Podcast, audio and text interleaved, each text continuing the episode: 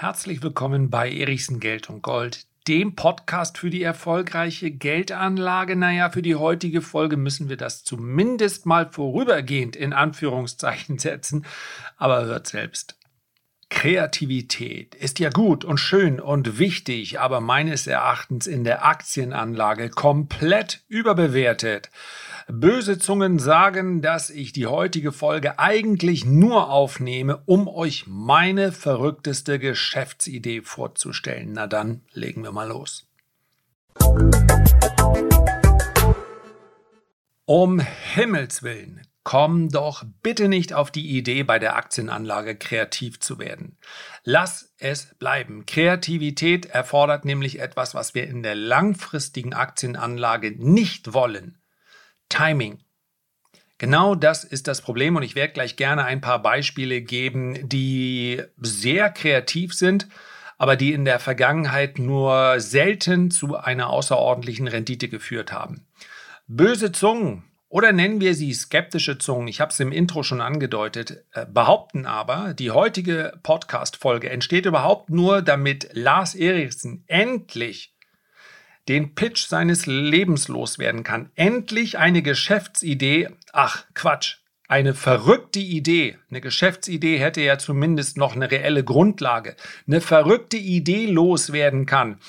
Endlich eine Idee aus seinem Kopf rausbekommt, die er bisher nur mit zwei, drei Leuten geteilt hat, weil er, weil er völlig zurecht denkt. Diese Idee ist zu crazy. Das, es gibt niemanden, der das umsetzen kann geschweige denn damit Geld verdient. Aber vielleicht muss man das ja auch nicht. Und wenn man eine Idee zehn Jahre im Kopf hat und ihr werdet gleich hundertprozentig, da bin ich mir sicher, die Hälfte von euch sagt, ach komm, Erichsen, jetzt ernsthaft? What the hell? Und das ist noch die freundliche Reaktion. Also, ich stelle sie euch gleich sehr gerne vor. Heute ist Therapiesitzung für mich selbst. Zuerst aber mein Appell bei der Aktienanlage seid bitte so unkreativ, wie ich das sehr häufig auch im Rest des Lebens bin. Das gebe ich ganz offen zu. Bei der Aktienanlage hilft euch aber diese Charaktereigenschaft. Tatsächlich haben wir Chancen und viele hundert Prozent Rendite erlebt mit Aktien aus dem argentinischen Agrarsektor, mit israelischen Geheimtipps, sucht es euch aus, entweder äh, irgendwas aus dem Bereich der Technologie, Biotechnologie, äh, sind sie unheimlich stark. Gibt es viele Unternehmen, die viele hundert Prozent gemacht haben. Oder wir nehmen den australischen potenziellen Goldproduzenten, erstmal nur ein Gold Explorer, aber sie sind kurz davor, die größte Goldader Australiens sowieso zu finden. Und dann geht's durch die Decke. Wir haben das erlebt und zwar in einem ganz besonderen Ausmaß. Zum Beispiel, ja, mit argentinischen Aktien haben wir auch schon heftigste Kurssteigerungen erlebt. Das haben wir insbesondere, die Älteren werden sich erinnern, mit russischen Aktien erlebt. Vervielfacht innerhalb von anderthalb Jahren. Und zwar große Titel. Ja, keine kleinen Geheimtipps. Und die noch älteren werden sich erinnern, das war vor der Jahrtausendwende die japanischen Aktien, die durch die Decke gegangen sind, bis dann die Immobilienkrise kam. Japanische Aktien waren übrigens die, die in Deutschland den Zertifikate, den Derivatemarkt erst so groß gemacht haben. Die Nachfrage war so groß und es gab damals auch ein reichhaltiges Angebot an Optionsscheinen auf japanische Aktien. Denn wenn das Underlying schon 100 oder 200 Prozent macht, ja, wie viel Spaß macht dann erst ein Optionsschein, der 1000 oder 2000 Prozent macht? Aber all das jede dieser Aktien, und es gibt auf dem deutschen Kurszettel durchaus auch Aktien, mit denen man von der Entwicklung im argentinischen Agrarsektor profitieren kann, und diese Aktien sind unfassbar billig.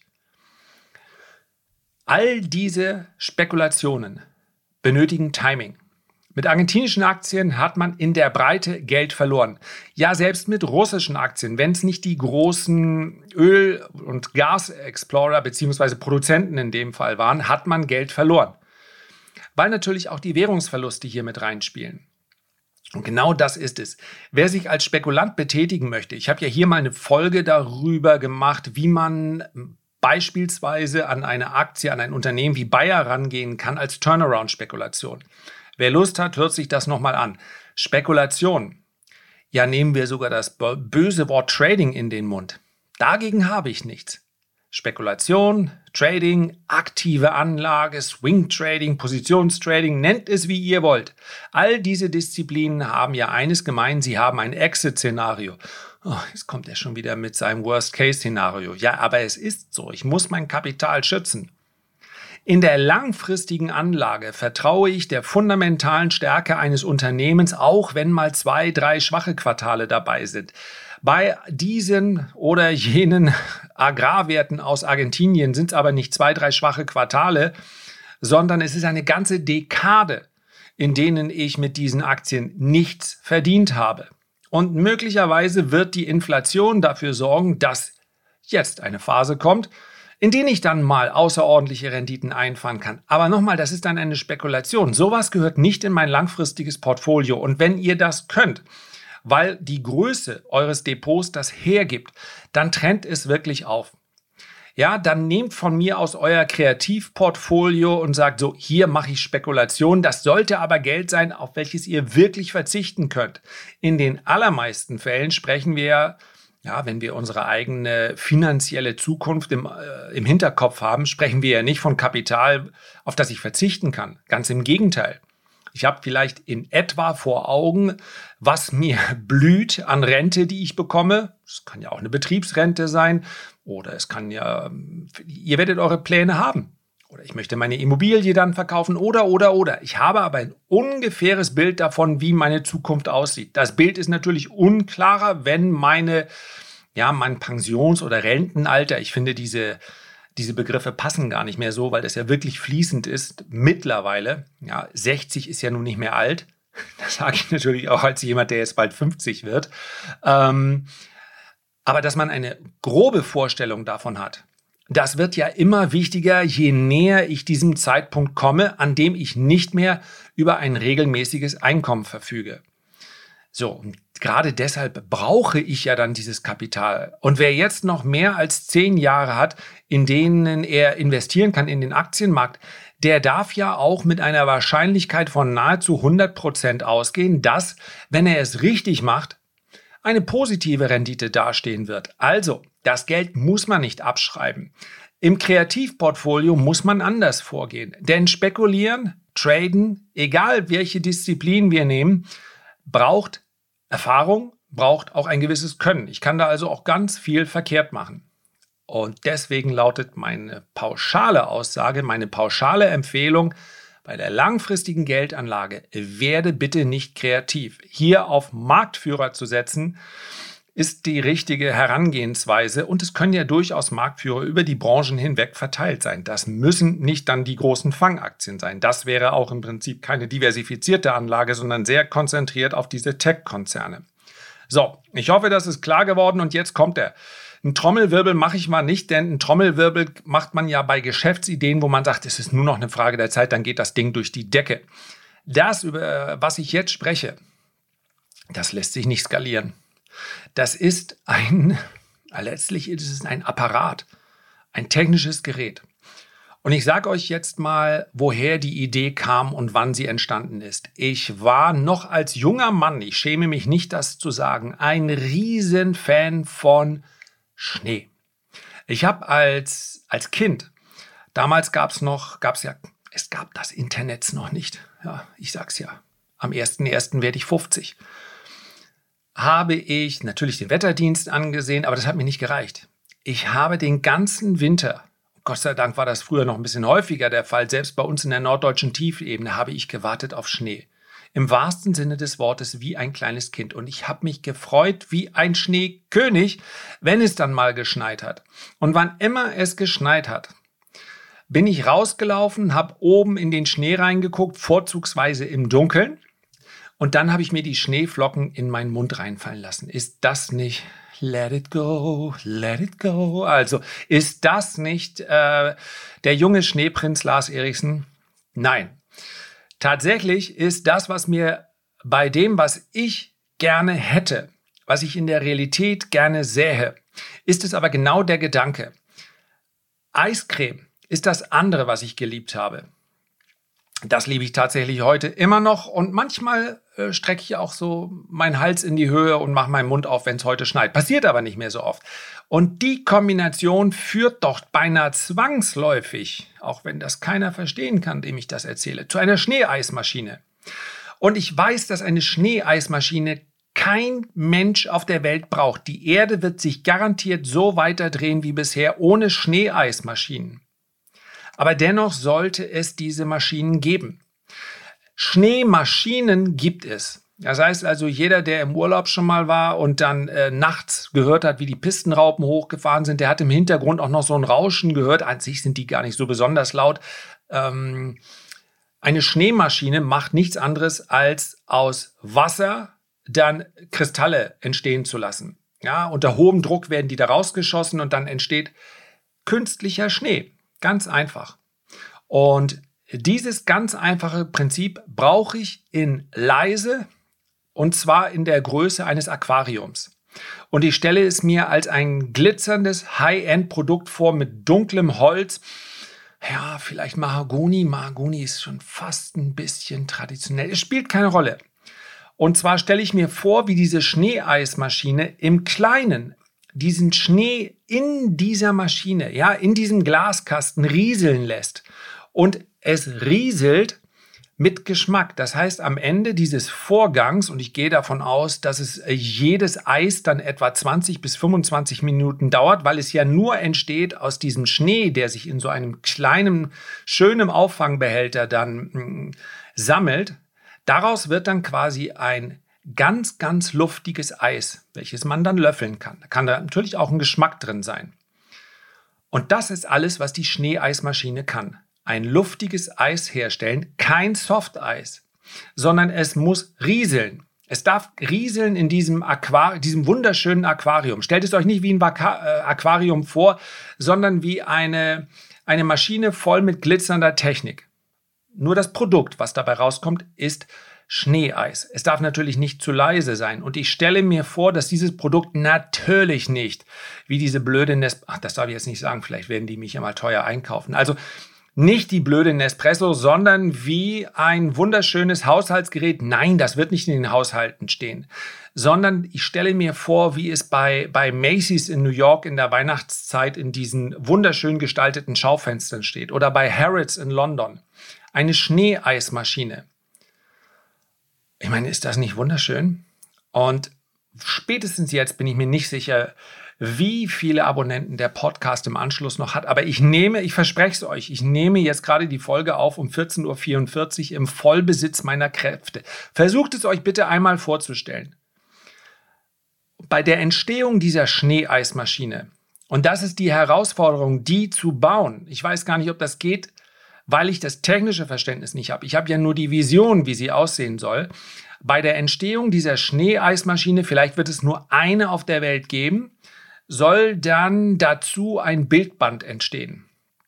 Sehr hochwertig mit vielen Fotos, mit einigen Geschichten, wie diese Bauteile entstanden sind, die wahrscheinlich ja kein Mensch braucht. Denn wer will Schnee im Miniaturformat basteln?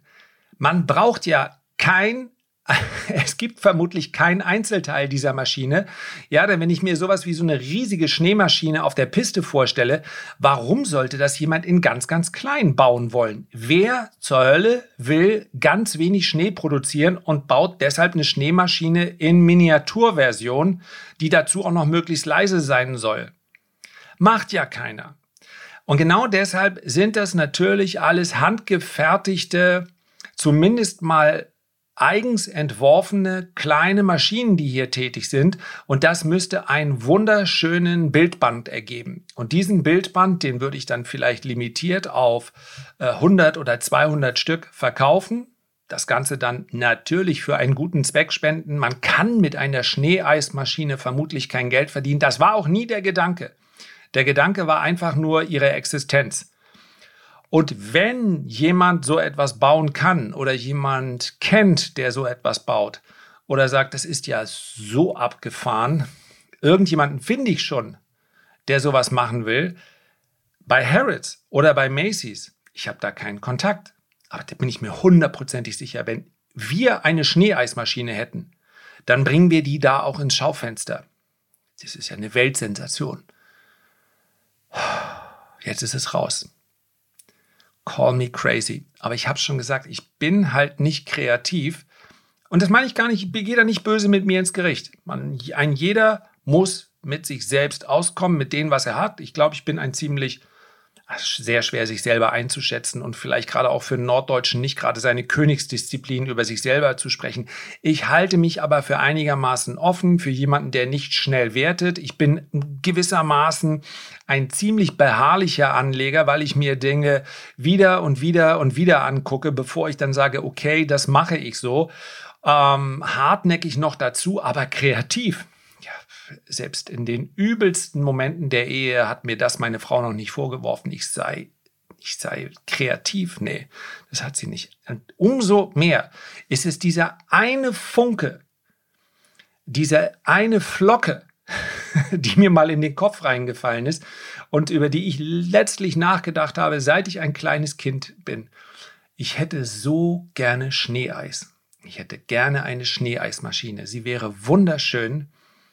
Und jetzt wisst ihr, jetzt kennt ihr meinen Jugendtraum.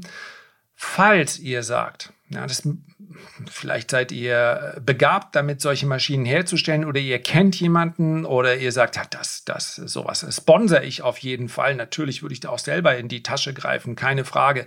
Falls ihr irgendetwas dazu beitragen könnt oder mögt und ich rechne damit, dass sich niemand meldet, und das wäre auch für mich vollkommen in Ordnung. Und wirklich nur, wenn ihr sagt, ich kann dazu was beitragen. Ich finde das auch gut. Nehmt dafür die Kommentare. Äh, weil am Ende möchte ich eure Zeit keinesfalls verschwenden. Das ist sowieso schon crazy genug, aber ich habe so häufig über das, ah, über das Ding nachgedacht. Ich muss es jetzt einfach mal rauslassen. Und ich bedanke mich dafür, dass ihr mir einfach zugehört habt. Und bitte, nehmt mich weiterhin für voll, für zurechnungsfähig, zumindest so viel, wie ich es verdient habe. Es wird beim nächsten Mal wieder auch um sehr viel geerdetere Themen gehen. Aber wenn ihr irgendwas dazu beitragen könnt oder wollt, dann nutzt einfach, ja, nutzt am besten das Kontaktformular von der Seite www.lars-erichsen.de. Ja, die werden, werden sich wundern, wenn da jemand schreibt in Betreffzeile Schneeeismaschine. Am besten erzähle ich denen gar nichts davon. Wahrscheinlich kommt auch keine Mail und ich verspreche es, ich bin nicht enttäuscht. Jetzt habe ich es einmal raus und damit ist es auch gut. Und ich warte weiterhin auf den nächsten Schnee. Was habe ich als Kind da an in der Leitung? Ich habe, ich glaube, ich habe zig D-Mark dafür ausgegeben. Früher musste man, gab es eine Zeitauskunft, das darfst du heute keinem mehr erzählen. Früher hast du angerufen und dann hast du, glaube ich, 20 Pfennig bezahlt. Beep, beim nächsten Ton ist es 14.45 Uhr und 32 Sekunden piep und dann kam das so in fünf und zehn Minuten Abständen. Und genauso konnte man die Wettervorhersage anrufen. Das war auf Band und man hat dieses Band abgerufen. Und ich verspreche es euch, ich habe sogar mich ausgegeben als Mitarbeiter des äh, Straßenamtes in Flensburg, wann immer es hieß, da könnte Schnee kommen. Und dann habe ich beim, bei der Wetterstation beziehungsweise beim Wetteramt, was es damals noch gab, in Schleswig, das ist etwa 40 Kilometer entfernt, angerufen, habe mich als Mitarbeiter ausgegeben, als kleiner Junge und gesagt, können Sie mir bitte noch mal ganz genau sagen, wann der Schnee kommt, weil ich einfach nicht verpassen wollte, wann der Schnee kommt. Ja, ich, äh, ich liebe meine Heimat und ich liebe die äh, Ostsee und die Nordsee, aber Schnee habe ich auch geliebt und davon hatten wir einfach nicht so viel. So, Mann. Schluss mit dem Seelenstriptease. Also, macht's gut, ihr Lieben. So, und jetzt bleibt mir wirklich nichts mehr, als dir ein wundervolles, gesundes und frohes Weihnachtsfest zu wünschen. Nimm dir die Zeit, die du brauchst, um etwas abzuschalten von dieser verrückten Welt da draußen und wir hören uns dann in diesem Jahr nochmal wieder mit einer Folge am 30.12. Bis dahin, liebe Grüße, dein Lars.